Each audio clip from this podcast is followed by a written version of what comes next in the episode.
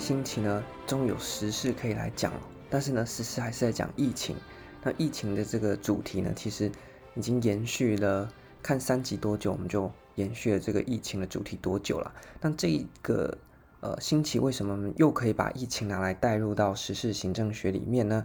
就是最近啊最红的，哎，继上次校正回归之后，现在呢又有一个新名词被创造，叫做什么呢？叫做微解封。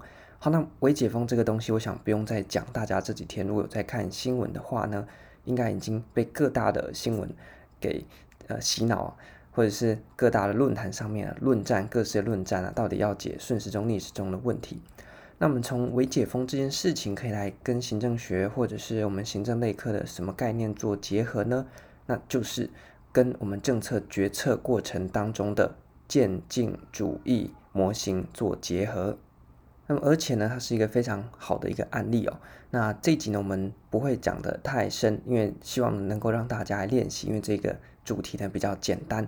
那我们主要是会把相关的理论大概点出来，那跟大家做一个呃介绍性的说明就好了。那细节呢，就给大家自己去练习怎么样去做应用，因为我觉得这是蛮好玩的，所以就不要把它讲死，让大家有一个呃练习的机会。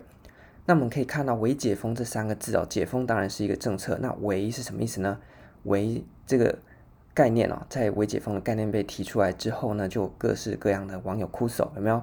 像是什么诶，微血管啊，微礼安啊，然后诶，微热山丘啊，微风广场啊等等的。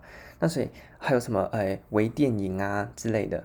那所以“唯”这个字呢，其实放在我们政策上面来讲，它就是标准的渐进主义嘛。渐进主义其实它的核心就是浓缩在这个字“唯”哦，非常非常好的一个字。所以这次的案例呢，也也许为我们之后在讨论政公共政策或者是行政学的呃教学上面呢，又多了一个很好的一个呃示范了。那虽然大家对维解封的看法好像不一，但是呢，这个“微”字啊，非常非常精准的解释了什么叫做渐进主义模型的这件事情。那渐进主义呢，其实它在考场上面呢非常重要，不管是在呃我们的行政学或者是公共政策里面，渐进主义呢都是一个非常重要的一个决策理论。那么讲到渐进主义，我想大家应该都还蛮熟悉的。那它的重要性，第一个是它本身重要，第二个是它可以延伸到财政的呃那个单元里面去。所以它除了是一个正统的公共政策的呃单元之外呢，它也是行政学里面可以去跟其他概念做延伸的。那我们先回到最大的部分呢，就是讲到政策规划。我们在公共政策这个单元里面有个叫政策规划。那政策规划呢，就会涉及到一个叫做决策途径。但决策途径，我们一般在学习的时候呢，有两个路径，一个呢是比较大的路径，一个是比较小一点的路径。那什么叫大路径、小路径呢？大路径呢，就是我们依照理性程度去去做区分。那除了理性程度和问题结构去做区分的之外，我自己把它归类到小路径，因为它比较呃不算在主流大路径里面的决策途径的分类法。好，那我们先讲大路径。大路径就是根据你的理性程度和你的问题结构来去做分类。那理性程度和问题结构它是一体两面。当你问题结构越清晰的时候，哦，像今天问题非常简单、非常明确。啊，可以用的方法，那用方法之后的结果都很明确，那相对的，我们决策理性程度呢就会比较高。反之呢，如果今天的问题结构很差，像是呢突然来的一个莫名其妙的疫情，或今天外星人入侵，这根本就没有遇过或没有先前的经验，那当然遇到问题的时候就乱成一团嘛。所以问题结构差，这种莫名其妙或者是很复杂、很棘手，涉及到多个领域、多个专业，或是人类没有遇过的问题的时候。那我们的理性程度呢就会比较低，所以呢，问题结构优良和不好，或者是理性程度高和低，它是一体两面的。那所以针对问题结构优良或者是理性程度高低，我们可以去区分成，那在面对高理性程度就是结构优良的时候，这是第一类。那第二类呢是理性程度适中，那么问题呃的复杂程度适中，那是第二类。那第三类呢就是问题结构和理性程度都非常的。呃，差劲非常低劣的时候呢，这是第三类。那我想这个大家应该都非常了解。如果你是考生的话啦，那所以呢，诶，这边我们就稍微点到为止。那细节来讲啊，如果呢今天是理性程度最好的，就是问题结构最优良的，那我们就是叫做广博理性模型。那是根据古典经济学派，他把人呢是当做是呃完全理性的经纪人。那这时候呢，我们就寻求最佳的决策，因为呢，所有的事情都非常的明确，理理性程度很高，你可以收集到所有的资讯之后呢，好好的来做出一个呃最理想的决策。但是呢，实际的情况往往不是如此啊，没有这么简单的事情，不是所有问题都是一加一等于二这样的好好处理。那所以大部分的问题呢，都会落在所谓问题结构适中或理性程度适中的这一个类型。那这个类型呢，有三种决策模型，分别是满意决策。渐进决策和综合扫描，那细节呢，应该不用多讲，因为我们也不是呃讲的很严肃，我们这一集还是一个实施行政学内容。那满意决策呢，大家要注意的就是在国考里面，Simon 在行政学非常非常非常爱考，讲三个非常哦，你尤其是要考选择题的同学。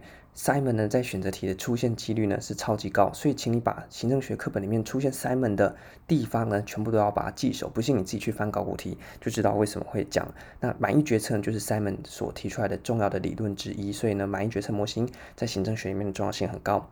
那么另外一个呢，渐进主义模型就是我们呃这一次要搭配我们所有微解封所谈到的，那是林布隆学者所提出来的。那在渐进模型，顾名思义呢，就是认为说啊。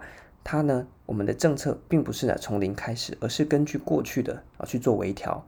所以呢，可能你看，像我们三级的时候呢，我们要降级的时候，就不会一次把它降回二级，而是根据三级的去做微调。所以先把它调成所谓的微解封或二点五级。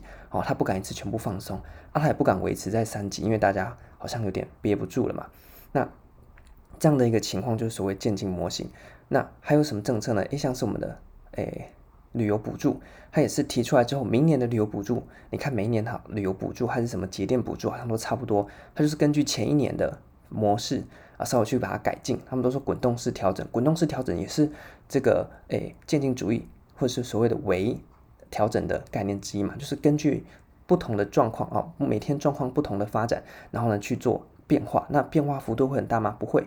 那它是从哪边来的呢？从前一天或之前的政策稍微改一点点啊，这就是我们的渐进主义的核心概念。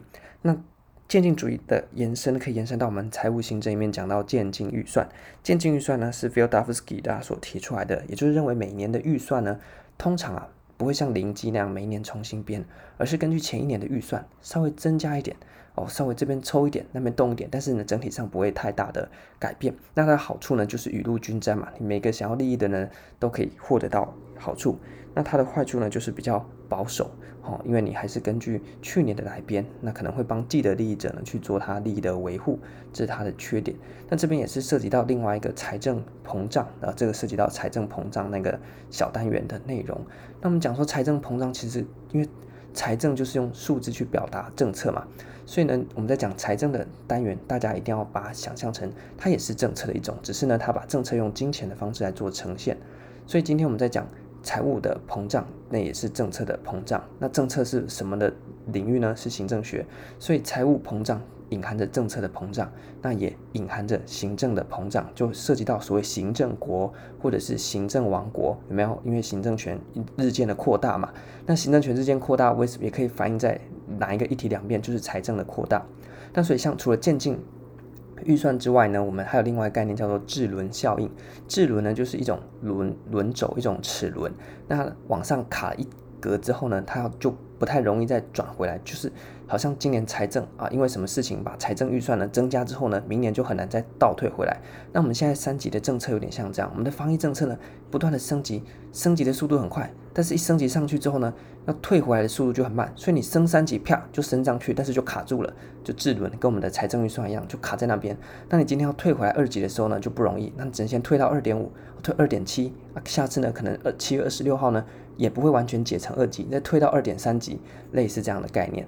所以呢，我们在财政上面也是有类似的概念哦，像是今年的这个某一个事情啊，让我们支出啪多了一笔钱，那明年呢，你。事情结束了，你要把这笔钱呢就抽掉了，可能吗？不太容易。理论上是，诶，对啊，去年因为这个事情我们多编一笔钱，那今年事情过了就把这笔钱可以抽掉。但是它编进去之后呢，再隔一年你要把它完全抽掉就不容易，你只能去做小幅度的修正。但这个也符合我们渐进主义的一个概念，就是避免政策大幅度的修正啊，通常都是做一个微调啊，这样子去处理。那为什么会这样子呢？就留给大家去想。那其实这个课本里面都有写，为什么会渐进主义的好处是哪一些，还有它的背景、它的原因啊。那么除了就满意决策和渐进主义，另外一个叫做综合扫描，叫做 Ezioni 这个学者提出来的，他就融合了理性途径和渐进途径。他说呢，诶，广博理性的确好像讲的太美好，那渐进呢好像又讲的太悲观。那所以他的综合扫描就是说，好像在大方向上面，我们用这个理性途径去找出一个比较高层的基本方针，但是在细节做的时候呢，可能我们没办法做的那么细致，因此呢，就采取渐进的手段，在比较低层执行细节的部分。那这就是所谓呃综合扫描模型它的意涵。好，那我们讲完三个是结构问题适中，就是理性程度适中的类型，包含了满意决策、渐进主义，还有综合扫描模型之后呢，最后一个，我们来讲一下问题结构不良和低理性程度的，那就是垃圾桶决策模型，还有政治途径模型。那么，垃圾桶决策大家应该要很熟哦，因为在公共政策这是一个很重要的，就是说在不明确的问题、很不明确的方案，还有参与的人员也不明确的情况底下啊，那我们就像把东西丢到垃圾桶里面去瞎搅一样，那最后呢，就看哎，运气好，哪一个选案跳出来了，那就是它了哦，那。跟这个有关的呢，就是 Kingdom 所提出来的呃力量流、多元流模型，就是有所谓的政策流啊、问题流啊和政治流。那三流合一的时候，就蹦出我们的机会窗嘛。OK，随着这种决策模型很重要，那请大家呢也可以稍微留意一下。那最后政治途径模型呢，就是反正就是靠政治的力量啊，这个我们台湾人就应该很熟悉了。反正什么事情呢，决策模式呢就是瞧一下嘛。OK，所以呢外国学者可能没有这么精辟的解说，但是我们用台湾的。熟悉的话语来讲，瞧一下啊，就是我们讲的政治途径。所以呢，以上就是我们的呃大条路径有关于决策模型、决策途径的部分。那么小条路径呢，就是没办法用呃理性程度或者是问题结构来做区分的呃状况呢，我们就有一个学者叫做 Ellison。Ellison 是谁呢？就是他写了一本叫做《决策的本质》。那有一部电影在演这本书的内容，就是《惊爆十三天》，就是讲那个古巴飞弹危机有没有？所以他就把那时候古巴飞弹危机里面政府里面决策的类型分成了三种，一个叫理性行为者模型，第二个是组织行为模型，第三个是政府政治模型。所以艾利森的这套呢，它是自成一格，那就比较没有办法归到我们前面大途径啊里面所讲到的用理性程度和问题呃架构去做区分的呃这个。方式，所以我们呢在学所谓决策途径，我们就分成大的路径和小路径。大路径就是刚刚讲那一拖拉库，那小路径就是 Ellison 他自成一格的啊决策的本质这本书里面所提到的三种路径。所以呢一并帮大家做一个呃简单的说明。那细节呢其实大家就可以从你们的书去找。那如果还是需要呃更深入的讨论的话呢，就私讯我们的 IG，那我们可以再帮大家做一点呃分享。那么这次呢，我们主要还是在谈实施行政学，但是呢，谈的不用很多，因为微解封这就是一个标准的渐进主义，呃，政策决策模型的适用，它微了嘛，就是渐进了嘛，它不敢陡然的去做一个变换。那我们在谈到这个政策变迁的时候呢，还有另外一个叫做断续均衡理论，就是说呢，在一般的政策情况，我们是一个均衡的啊，变化不太大，但是在某一些事发之后，它就会发生所谓的断。续的状况就是发生重大的政策转变，那就是呢涉及到政策形象的关系。那断续均衡理论呢，这算是比较我个人觉得啊比较难懂一点的东西。那它是放在政公共政策的政策变迁里面，在行政学呢比较少考到。那这个呢是延伸啊，就是今天我们政策突然陡变哦，突然一百八十度大转弯，就发生一个断裂的状况。那一般呢我们就是以均衡的状况，呃像是渐进的这种。变化不太大的模式来进行，一并呢帮大家做一个呃连接。那么最后要留给大家自己去玩一下的呢，就是我们试着假设今天考了一个叫做何谓渐进决策模型，请你说明它的意涵，并举例啊、说明渐进主义模型的呃运用。那你能不能练习用我们微解封的概念来去带入什么叫做渐进决策？